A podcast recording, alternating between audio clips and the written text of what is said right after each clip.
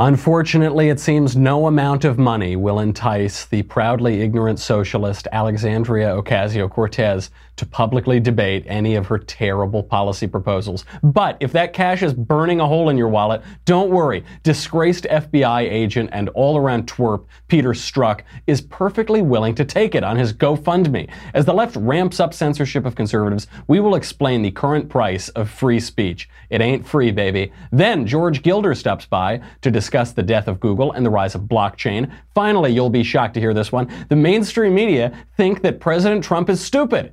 Can you believe it? We'll analyze the latest accusation in light of all the others. I'm Michael Knowles, and this is The Michael Knowles Show.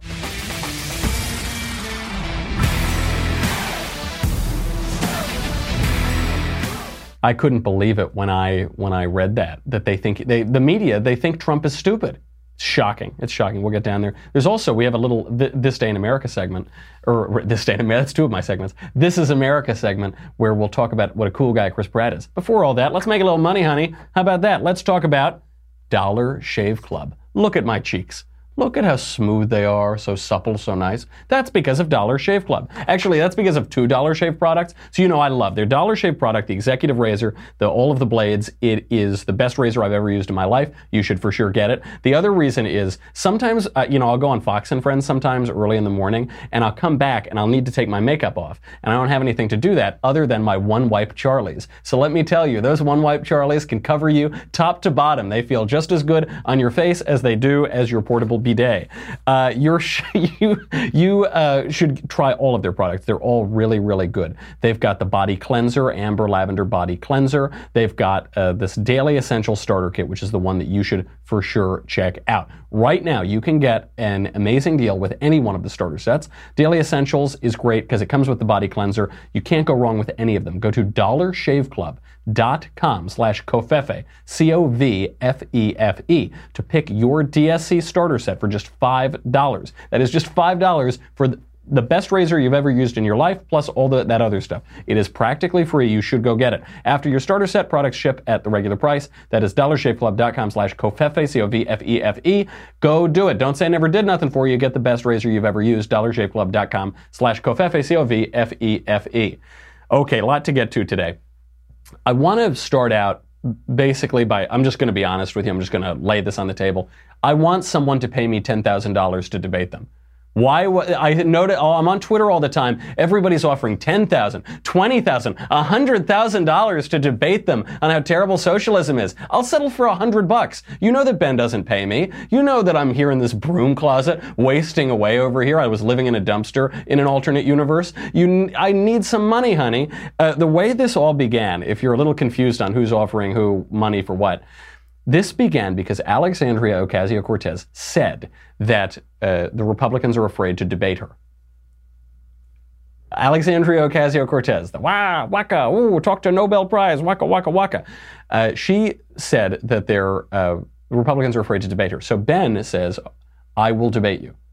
I, in fact, I will donate $10,000 to your campaign to debate you on the merits of socialism. So she didn't want to do that, obviously. She said it was catcalling. I don't, I don't know how she came up with this one. She said that accepting a debate challenge, say, uh, uh, challenging someone to a debate, accepting a debate challenge, is catcalling. Why did she say that? I'll allow Alexandria to explain in her own words. I am not the expert on geopolitics on this issue. Mm. It makes a lot of sense. She's not the expert. She didn't know. She, that, that's fair enough. So she says uh, she's not going to do it. Alexandria Ocasio Cortez, Jenny from Yorktown Heights, says, I'm not going to take this debate. So then they turn it up a notch. She, she, pulled the gender card. So then Candace Owens says, I'll give you 20 grand. And I think Charlie Kirk said, we'll give you 100 grand. And then I don't know if the number's at like a hundred billion dollars right now or something, but either way, she's not going to do it. Uh, why won't she? Why won't she do it? One of the responses that the Democrats have all lined up on is she's just running this one congressional race. She only has to debate her opponent.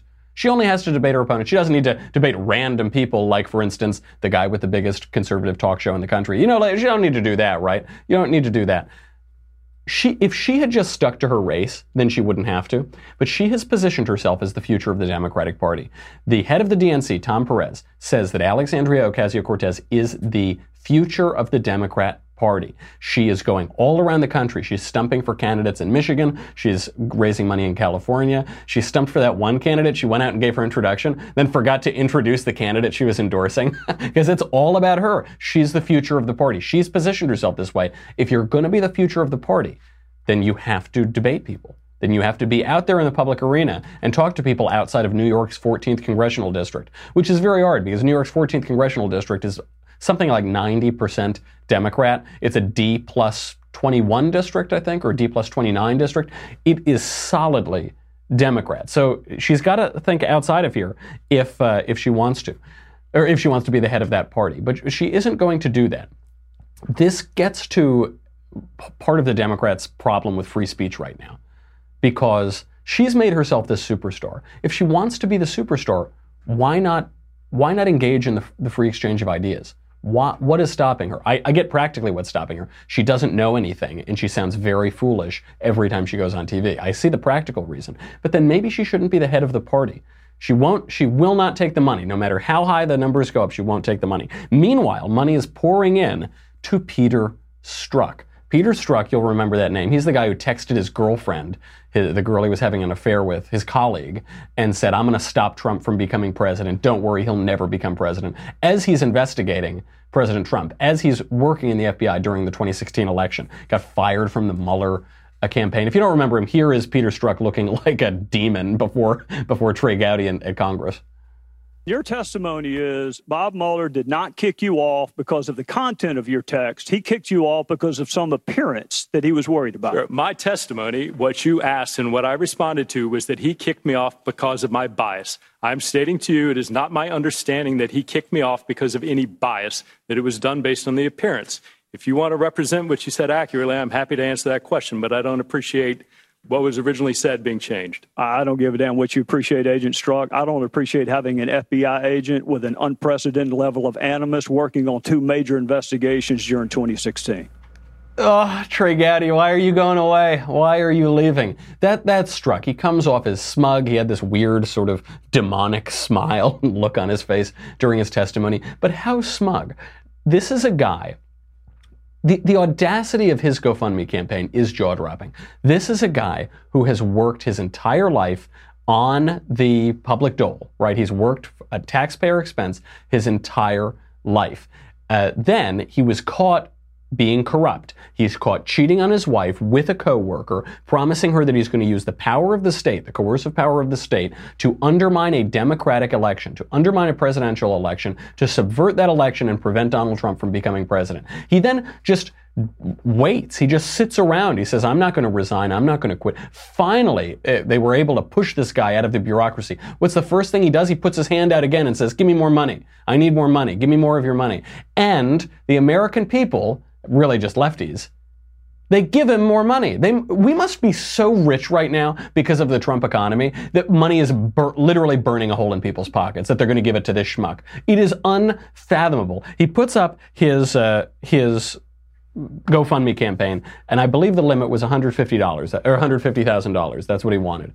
He has now had to up that limit twice because people keep pouring money in. Do you know how much this guy has raised? $300,000 because he got fired for being terrible at his job and corrupt and uh, trying to subvert democratic processes.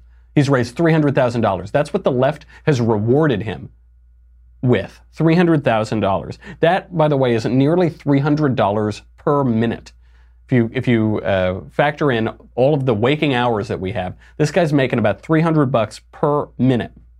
They've raised it twice. Here's what the GoFundMe campaign says. This is what's written on it. Quote, Peter Strzok, a man who has spent his entire life working to help keep us and our nation safe, has been fired. He needs your help.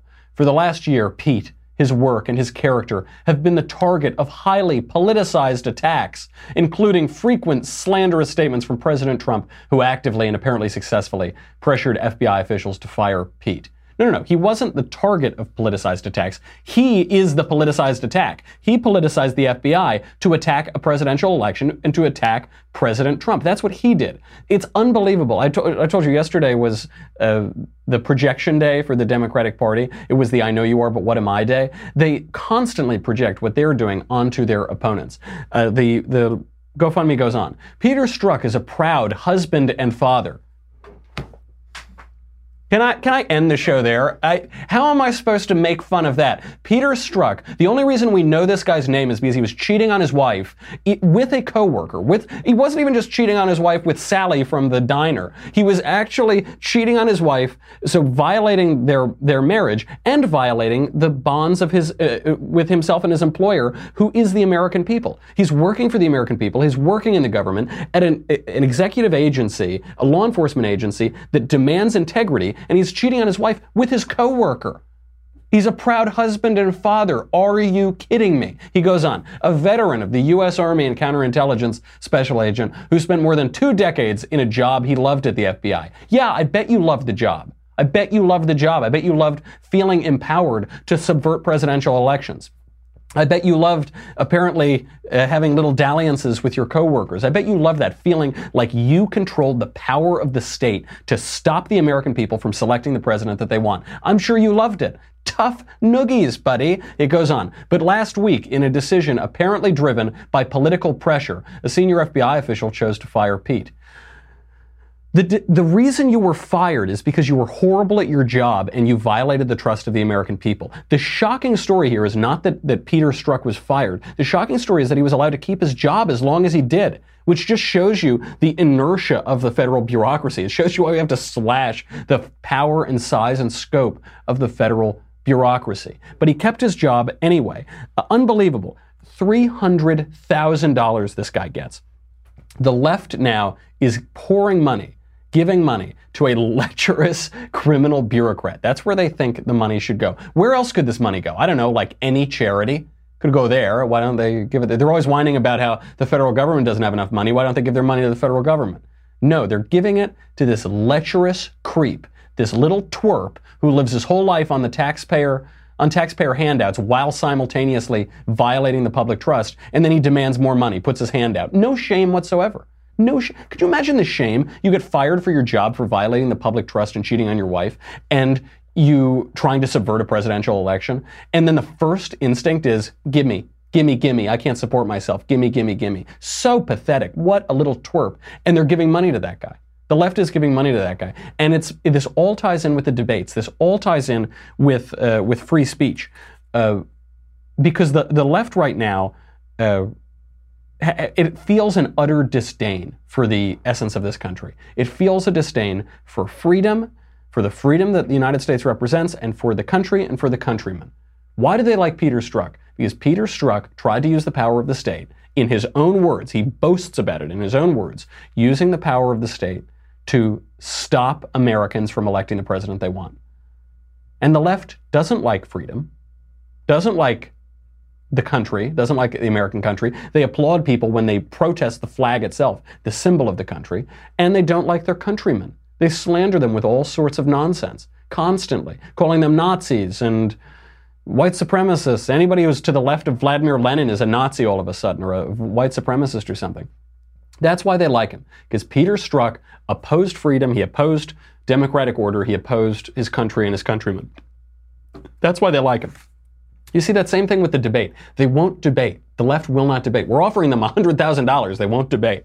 Why? They don't want to engage with us. They can't defend their point of view. They need censorship. It's all about shutdown, censorship, back off, block you on Twitter, give money to the lecherous creep who tries to subvert democracy. It's all about that. I was on uh, Fox and Friends uh, this weekend, and we were talking about this, these teachers in Boston or in, in a Massachusetts suburb who openly admitted that they were going to become liberal propagandists, they were going to disregard objectivity in their teaching, that they were going to brainwash their students. They're, they're admitting this in a, in a meeting that has been uncovered. We were discussing this on Fox and Friends, and, and Ed Henry and Abby Huntsman repeated multiple times if you're one of these teachers and you want to come on and have your voice heard, come on, we'll have you on. Come on, come on the show, we'll have you on. But you don't see that from the left. You don't see the left saying, come on and we'll talk. It's only the right that does that. It's only right leaning networks like Fox, like us. I've, how many Democrats have I invited on this show? I, every day I try to invite Democrats on this show. Two people have taken me up on that, one of whom was Tom Arnold. and, that was great. I had a good time doing that. Uh, we're, the right is constantly inviting people in, constantly inviting people to talk. The left will not do that. The, le- the left never has an actual Republican on their networks.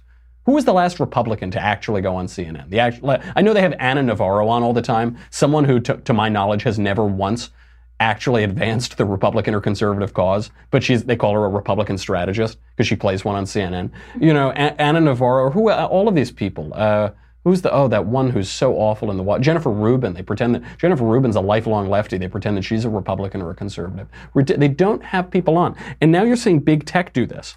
Uh, you know, look, you saw that they banned Alex Jones from YouTube and Facebook. Now they've banned Gavin McInnes from Twitter. Who knows who's next? They're getting it uh, progressively more mainstream. Even Noam Chomsky thinks this is bad. No less a lefty than Noam Chomsky thinks this is a terrible thing and opposes the censorship of, uh, of people like Alex Jones. If you aren't familiar with Noam Chomsky, here's, a, here's an example of a bygone day of yore when the left was willing to engage in discourse. He, here is Noam Chomsky on Bill Buckley's firing line. I rejoice in your disposition to argue the Vietnam question especially when I recognize what an act of self-control this must uh, involve. It does. Sure. It really does. Sure. I mean, I think that this is the kind of well. issue you're where, doing very where, well. you know, sometimes I lose my temper. Maybe not tonight. Maybe not tonight. uh, because uh, if you would, I'd smash you in the god face. the, um, you say you say in It's your good book reason that- for not losing my you say the war is simply an obscenity, a depraved act by weak and miserable men. including all of us, including myself, Well, then- including every. That's the next sentence. Same Yeah. sentence. So you heard that the Vietnam War is a weak and miserable act, but undertaken by depraved men. This is not a moderate person. This is not. This is a far left person, Noam Chomsky. But even he is saying this tendency of the left to just censor, to refuse to engage, to refuse to debate. He's on Bill Buckley's show. Buckley's actually making a joke about uh, his debate with Gore Vidal on television, where he said, uh, "If you do, don't call me a crypto Nazi, or I'll smash you in your damn face, and you'll stay plastered, you queer." You know, he goes on and on. He's making a joke about this, and they, they're laughing about this and engaging in an exchange of ideas. This no longer happens. Uh, the, right now, big tech is escalating its attacks. Big tech is controlled by the left. The people who run these companies are left wingers. They're under immense pressure from the left right now, be, who, uh, because the left blames big tech for the 2016 Trump victory. They blame Facebook for allowing conservative news, so-called fake news, to, to per- pervade the platform. They blame Twitter for the Russian bots. Everything's a Russian bot. I'm a Russian bot, and they, they're constantly blaming big tech. They're under pressure and they're caving. They're they're censoring people right now. This is bad. And I get really sick and tired of even conservatives who say, well, big tech, they can do whatever they want. It's not a big deal. They can do whatever they want. The First Amendment doesn't, they have, the, they have their rights to speech. It's the First Amendment, that's fine. Yes, I, nobody, duh, nobody disagrees with you that a company can do what it wants to do. Although, one has to remember if you're a platform or if you're a publisher, there are certain rules that go along with that. But yeah, nobody is saying that they can't do it. We're saying they shouldn't do it. We're saying it creates a bad culture. It's a bad society. It's not in keeping with American premises. It's not in keeping with American ideals to censor people with whom you disagree. Sure, it's not an issue of the First Amendment, perhaps, but it is an issue of the cultural uh, products that go with the First Amendment, of the American ethos. It is an issue of that. Big government is very bad. Censorship by big government is bad. But big corporation isn't that much better. I guess it's a little bit better because it has usually less of a monopoly. But that's, you know, the corporate culture in America does define our culture in so many ways. When a CEO gets run out of town on a rail because he's contravened the, the latest leftist orthodoxy, the, the leftist orthodoxy du jour, that's not, that's not good. That's not something we should celebrate. Say, oh, well, it's freedom. They, no, it's okay. No, that's okay. They can do it. Of course they can do it. Nobody's disagreeing. But we're saying, should they do it? There's a thought that stops thought, and that's the only thought that ought to be stopped. Censorship is bad. Censorship is bad per se, especially in America. And uh, when corporations do it, we shouldn't just shut down the conversation and say, well, they can. They can. Hey, they can, right? Yeah, sure. But should they? Should we hold them accountable and say, no, don't censor people? Don't, especially when you've got all outsized power, especially when you've got the data of all Americans, especially if you know where Americans are at all times, everywhere, and especially when you work with the government, when you are constantly in contact with the government, which all of these big tech firms are. Fortunately, there's some hope in this. There are some writers and economists and technologists who are offering hope.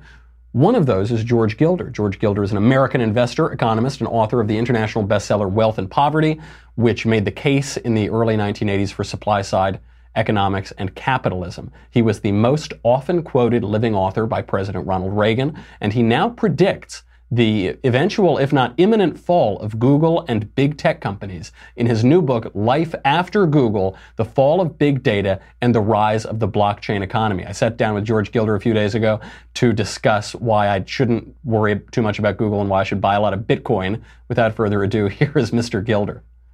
Mr. Gilder, thank you so much for being here. Great to be, be here. So, the book is Life After Google the fall of big data, the rise of the blockchain economy. You know, uh, my show personally has been censored by Google, by YouTube. I know a lot of people now, especially conservatives, but across the political spectrum, have big gripes with big technology, big data. Uh, give us hope. This is a welcome message that there will be a life after Google. But why is there going to be a life after Google? Why is Google and big tech going to fall? And what comes next? Because uh, the internet architecture that that Google and all the big internet leviathans manage has reached the end of the line. It doesn't supply security. It doesn't supply privacy. It can't sustain factuality. It it really can't ultimately sustain transactions uh, because uh, transactions are necessarily dependent on security. So uh, Google's response is to give everything for free, and uh, but uh, because who wants to steal free stuff? Uh, but ultimately, this aggregate and advertise strategy that they're pursuing um, reaches a dead end. Uh, you, uh, if you're giving away stuff for free as your dominant model, uh, you, uh, your the internet fills up with unwanted value subtracted minuses called ads, and uh, the whole system breaks into separate walled gardens the mullahs of Iran have a walled garden. The uh, government of China, uh, uh, which makes perfect sense if two nerds in, at Google can have their walled garden and and Mark Zuckerberg have his. Uh, the segmented internet has reached the end of the line. Is the essence of it, and it's just like IBM. You know, we've everyone thought IBM was the dominant empire of information technology 30 years ago, and the government mobilized to regulate it and sue it just at the point that it that it began to subside into the background of our lives. Of course, and you it, it's it's funny. The IBM example is great because I wonder even if a lot of millennials watching the show remember how dominant IBM was, and then it, it began to subside. And now it, it seems virtually impossible to think of a world after the dominance of these big tech companies. In, in your book, you refer to these Silicon Valley types, the heads of Google and Facebook, as neo Marxists. They have a neo Marxist view of themselves and of the world. I, I think a lot of conservatives suspect that on a gut level. But what do you mean by that?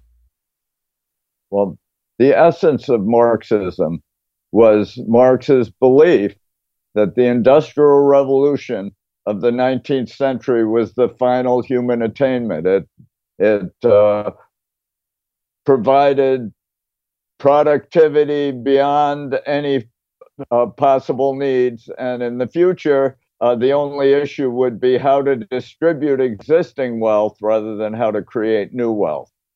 Uh, Google and uh, and itself today uh, believe that their machine learning, their artificial intelligence, their robotics, their algorithms uh, represent the ultimate human att- attainment. It's their uh, error is even grander than Marx's because uh, uh, Marx didn't imagine that uh, the steam engine could usurp the human mind, but uh, uh Brin Page uh, imagine that their uh, machine intelligence can usurp and transcend human minds in a grand singularity. And you believe uh, that th- this is foolishness, as it was foolishness back then, because we hear uh, so much that uh, in the future, in the, in the not too distant future, people aren't really going to have to work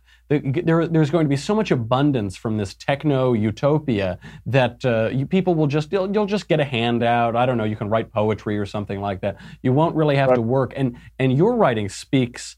Uh, sort of uniquely to the dignity of the human person, to the dignity of the individual. This sounds like very good news for, uh, especially for conservatives, but for all of us why is it that we don't have to fear the super duper AI singularity running, wreaking havoc, and and uh, you know surpassing all of human achievement and intelligence? It, it's just it's just is delusional.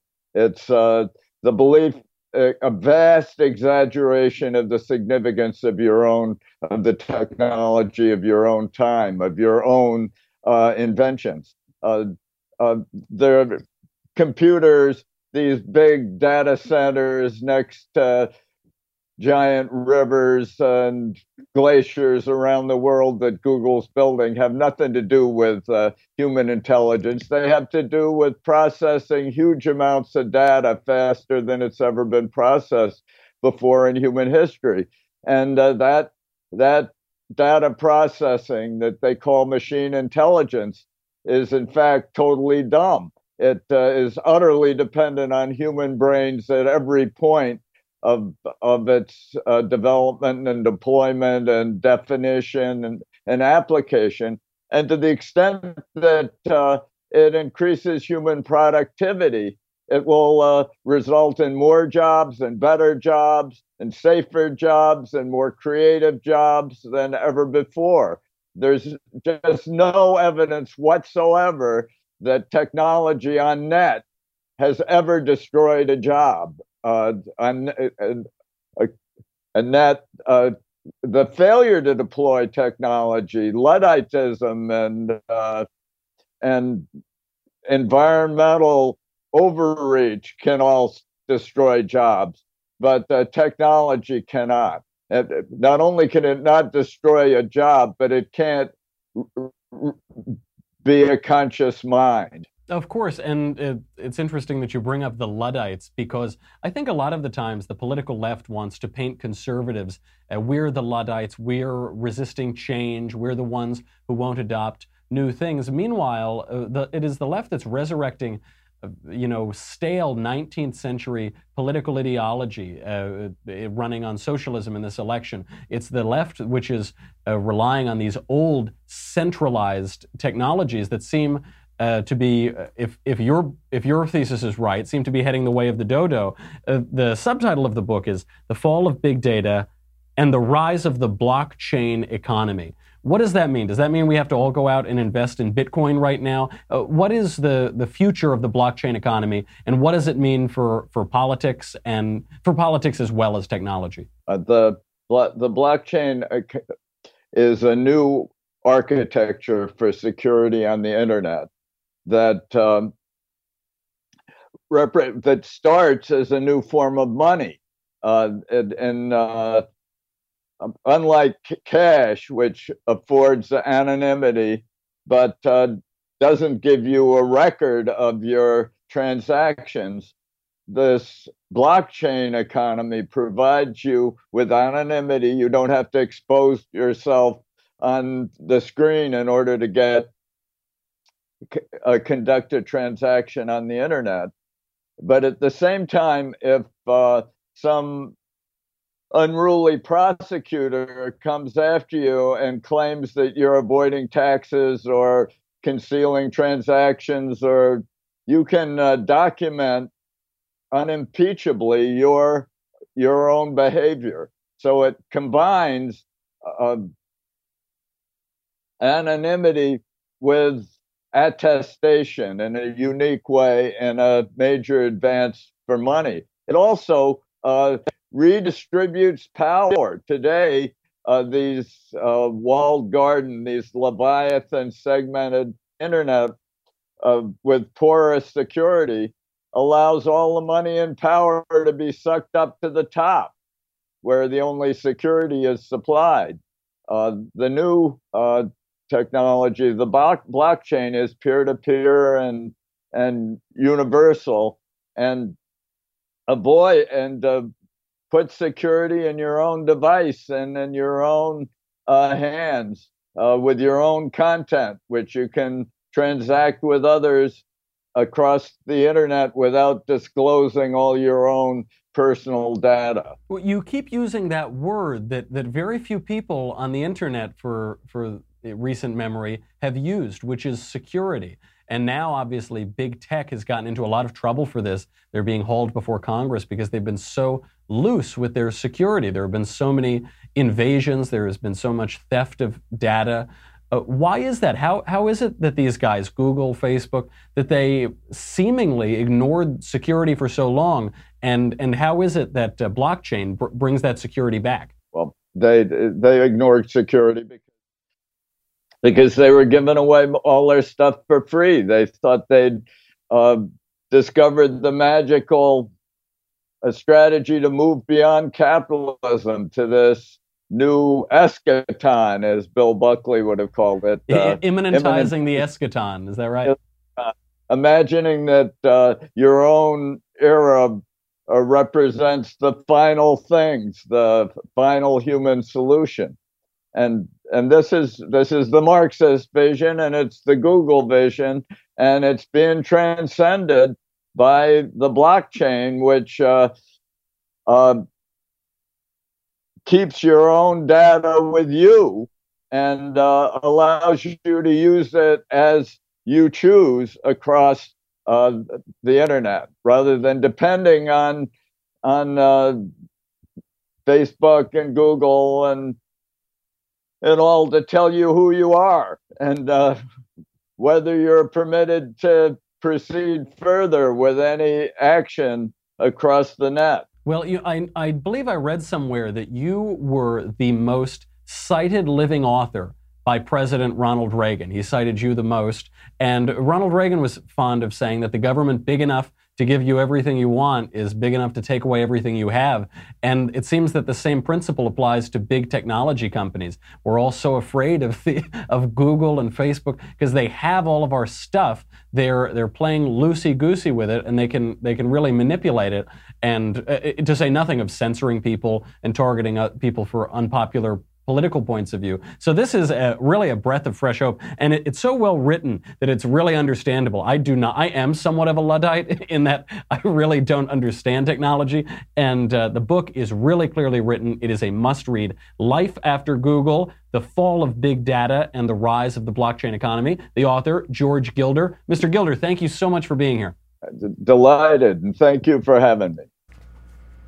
All right. What a cool guy. Most quoted writer by President Ronald Reagan. Most quoted living writer. That's not bad. Uh, okay. I've got to say goodbye. If you're on Facebook and YouTube, go to dailywire.com. If you're already there, thank you very much. You help keep Covfefe in my cup. We have a ton more to talk about. I have to talk about the shocking breaking news story that the mainstream media think that Donald Trump is stupid. We'll analyze that. We'll analyze the Paul Manafort case, what's going on with that, and uh, the latest allegations against DNC Deputy Chairman Keith Ellison. Nobody else is covering it, so I suppose we should. You know, it's almost time for our next episode of The Conversation on Tuesday, August 21st at 5:30 Eastern, 2:30 Pacific. I, Michael Knowles, the one and only, your guide through all of this political craziness. We'll answer your questions, moderated by the lovely Alicia Kraus. The Q&A will stream live on YouTube and Facebook for everyone to watch, but only Daily Wire subscribers can ask me questions. To submit your questions, log into dailywire.com, head over to the conversation live stream to watch. That seems intuitive. You should know how to do that. Type your question into the chat box and have it read and answered on the air. Once again, subscribe to get your questions answered by little old me, Michael. Okay, uh, again, none of none of that stuff matters the you get to watch the shows and ask questions in the mailbag that'll be on Thursday. That doesn't really. This is what matters. This is what matters right here, because what is this vessel worth? Is this vessel worth ten thousand dollars? Is it worth twenty thousand dollars? Is it worth hundred thousand dollars? It's worth even more than that. That's the, that is leftist tears are worth even more than hundred thousand dollars. We offered. We said Alexandria, Alexandria Ocasio Cortez, please let us give you hundred thousand dollars for your delicious leftist tears. She said no, they're more precious. They're more valuable than that. Think about it. And what are we? This is like a hundred bucks for an annual membership. You get this? What a steal! That is a discount of orders of magnitude. Go to dailywire.com. We'll be right back.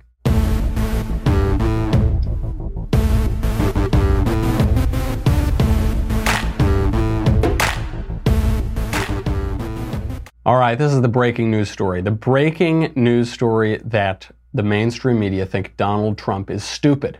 That's what they think. He's stupid. You know how I know this? Because I was checking my news last night, my Apple News on my phone, and the big headline, the big story is that Donald Trump, he, people have to explain to Donald Trump what time zones are.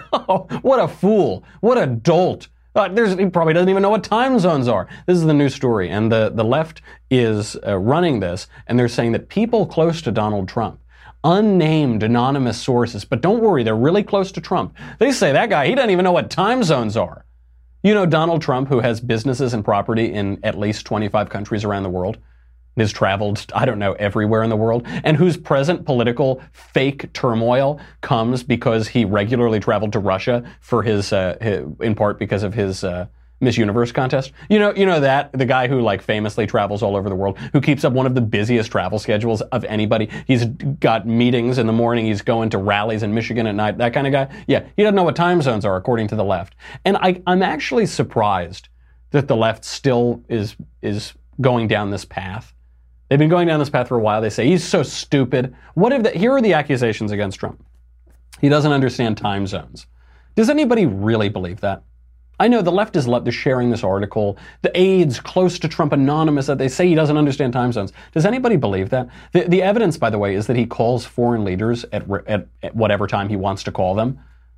But that doesn't mean he doesn't understand time zones. It means that he cares more about his time than Emmanuel Macron's time. it means that he doesn't care. Yeah. Oh, I'm sorry that the president of Uzbeki, Becky, Becky, Stan, Stan, Stan, to quote Herman Cain, has to wake up at a bad hour so that the leader of the free world can speak to him. Oh, gosh, yeah. That means that Donald Trump just wants to talk to people. And by the way, p- part of this, uh, part of the allegation here is that he's in constant communication with world leaders. I thought I thought the allegation was that he does he disregards our allies. He only wakes up to insult them, and he does right. What? No, he's clearly in constant communication with them. So anyway, that's a pretty stupid one. The other one, they, they're saying he doesn't know what maps are. In this in this article, they're saying he doesn't. They have to explain to him what maps are. He doesn't know. He doesn't know where countries are on the map.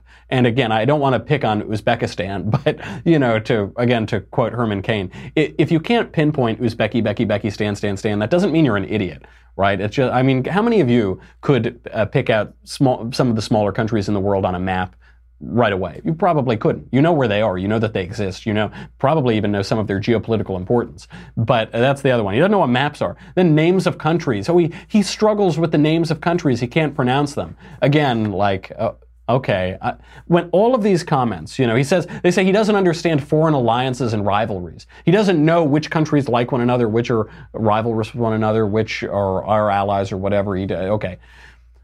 Look around the world right now. We are at a time of greater peace and prosperity around the world than basically at any point in modern presidential history. Right? We've militarily uh, mostly defeated ISIS. Uh, we've avoided major trade wars. We've avoided major wars. we have pulled, we've de-escalated tensions in Syria. We're not starting random wars in Libya. We're not. Uh, North Korea seems to be at least at the negotiating table to denuclearize. He's pretty good on world affairs. So if the argument is he doesn't know anything about world affairs, the evidence seems to contradict it. Uh, then the other one. This is another one. He only eats fast food. New York Times calls him the fast food president. He only eats fast food. Keep barking down that tree. That's a great one to bark to. First of all, he he owns many high-end restaurants. The other thing that they said about him was that he only eats steak every night. Remember that was the that was the stupid news story six months ago. Is that he eats steak and he burns it and puts ketchup on it. Now they're saying he only eats fast food. Uh, the other one, he spends the whole day watching TV. He's just watching Fox and Friends all day. When he finishes Fox and Friends in the morning, then he starts watching reruns of Fox and Friends. Probably right. Isn't that what he does?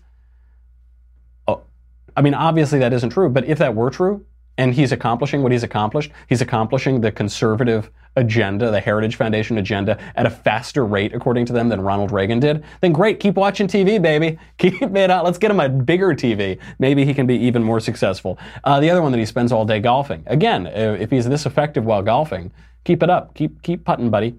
Uh, he doesn't know anything about politics or policy. This is an, another canard of the media. They say he's not. They alternately say he's a white supremacist and that he's not ideological saying he's got the most pernicious extreme ideology and he's not ideological at all, doesn't know anything about politics or policy.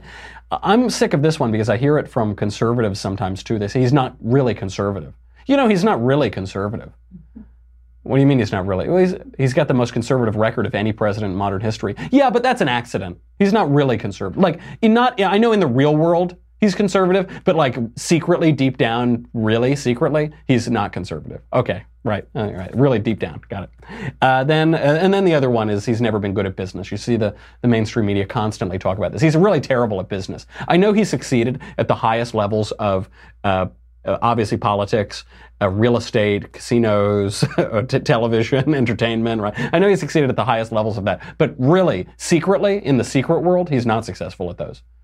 You know, I know he has at least a billion dollars, but like secretly in the in the secret world, he doesn't have any money. You're you're probably richer than he is, right? In the secret world. I'm sure that all the mainstream media reporters in the secret fantasy world that doesn't exist and only exists on CNN, every, then it's opposite day. Right, okay. But, but here, the, the facts remain. And by the way, even with all of that, all of these absurd attacks, even with Omarosa, you know, I don't know, prostituting herself on television, uh, her daily, his daily approval rating is still 50%. Still, he's still doing better than Barack Obama day by day uh, in terms of personal popularity, and Barack Obama was personally very popular. So, ha ha ha.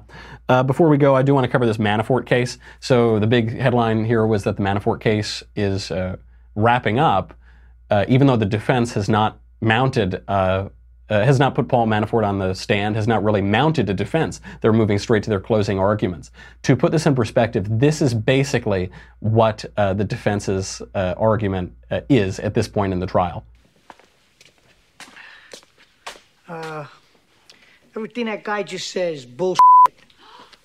Thank you. that's basically that's basically it. Very fitting to have Paul Manafort have uh, have his uh, defense attorney be Joe Pesci.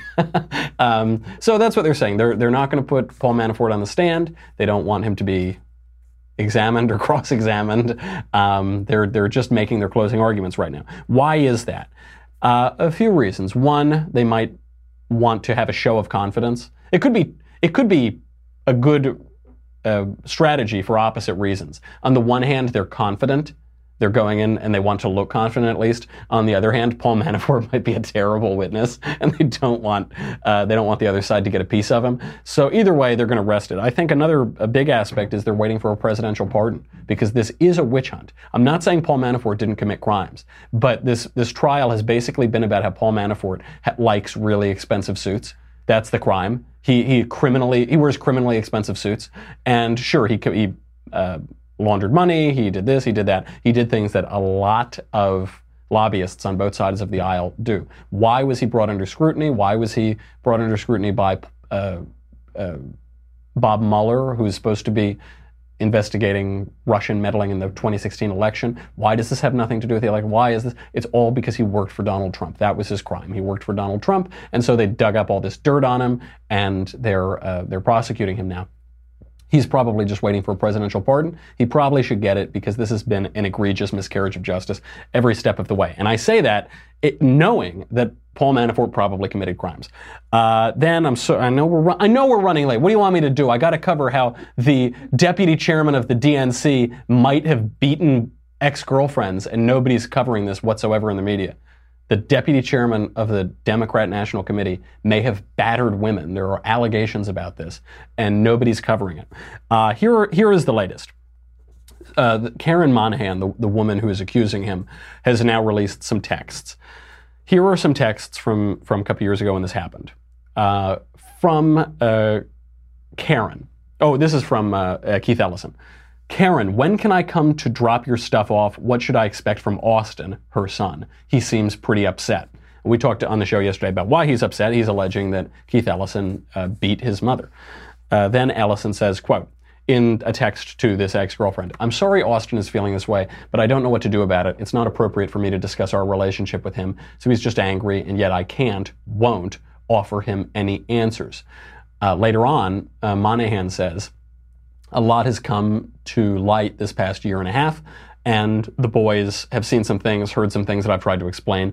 It's been hard on them and shocking. It's taken a lot for me and others to convince them to allow me to handle things in my own way in my own time. A lot has happened.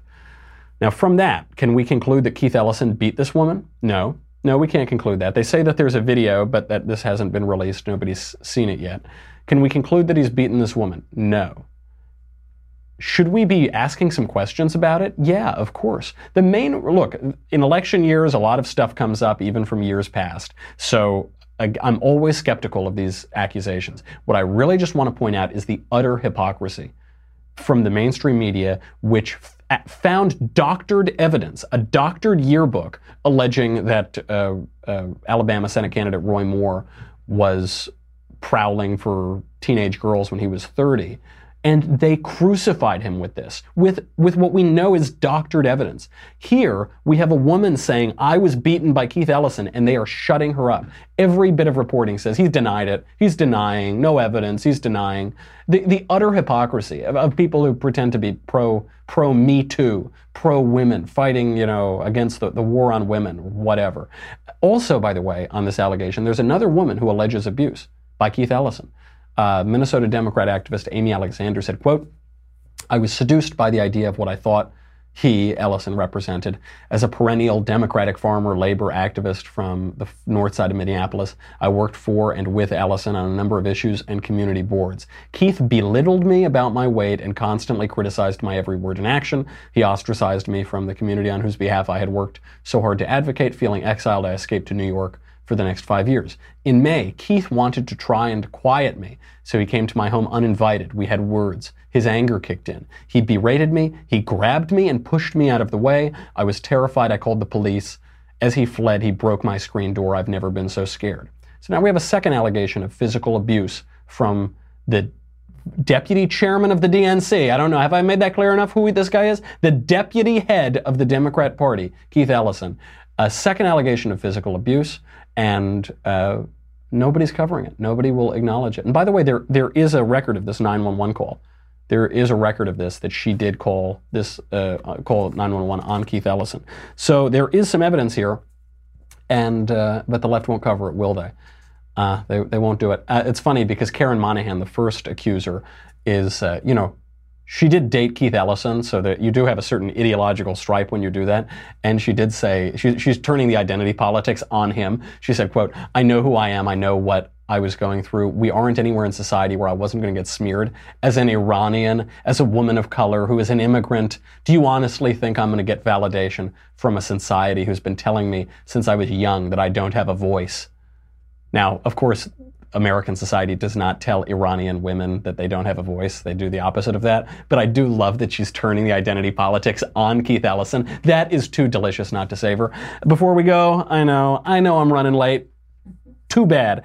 Uh, I, I just want to end on This is America with a terrific video from Chris Pratt. Chris, take it away. Wow, what a great crowd. Give it up yourselves. Thank you, guys. Thank you. I'm so thrilled to be here. I have not been a teen for quite some time. I love you too. Uh, I'm just so thankful to be here. Thank you so much. This means a lot to me. Uh, I know Bryce and I both have so much fun being part of the Jurassic Park and Jurassic World franchise. Make those movies just for you. I'm so glad you like them. Uh, I want to thank God. I always do that when I'm up on a big platform in front of a bunch of young faces. I say, I love God. That's my thing. I love Him. And you should too. I love God. What a great, what a great moment for the culture. We're always complaining about the culture, and here you've got the biggest movie star in the world, Chris Pratt. Now this is the second time he's done this in one of these big awards shows in front of a bunch of young kids, saying, "I love God." It, it reminds me of uh, there was this great moment when uh, Pope John Paul II, I'm not comparing Chris Pratt and the Pope, but Pope John Paul II during communism came to Poland and you heard chants, you heard cheers, you heard, we want God, we want God. This popular uprising of, of calling for God because there's a natural human longing for God. And all of our human longings have satisfaction. When we're hungry, we get food. When we're thirsty, we have there's water to drink, and the, the natural human longing for God does have a satisfaction in God. And it's great to have a guy who is at the center of popular culture, uh, just just shouting that from the rooftops. That is fantastic. So good on you, Chris Pratt. Uh, this is America. How American is that to just talk about how we love God while talk, while being at the center of Hollywood movies and exporting culture? Really, American culture at its best. That's it. That's the show. Sorry I ran late. Uh, we'll be back. No, we won't be back uh, tomorrow. We're going to have a show on Friday instead. So I'll see you Thursday. Get your mailbag questions in. In the meantime, I'm Michael Knowles. This is The Michael Knowles Show. I'll see you Thursday.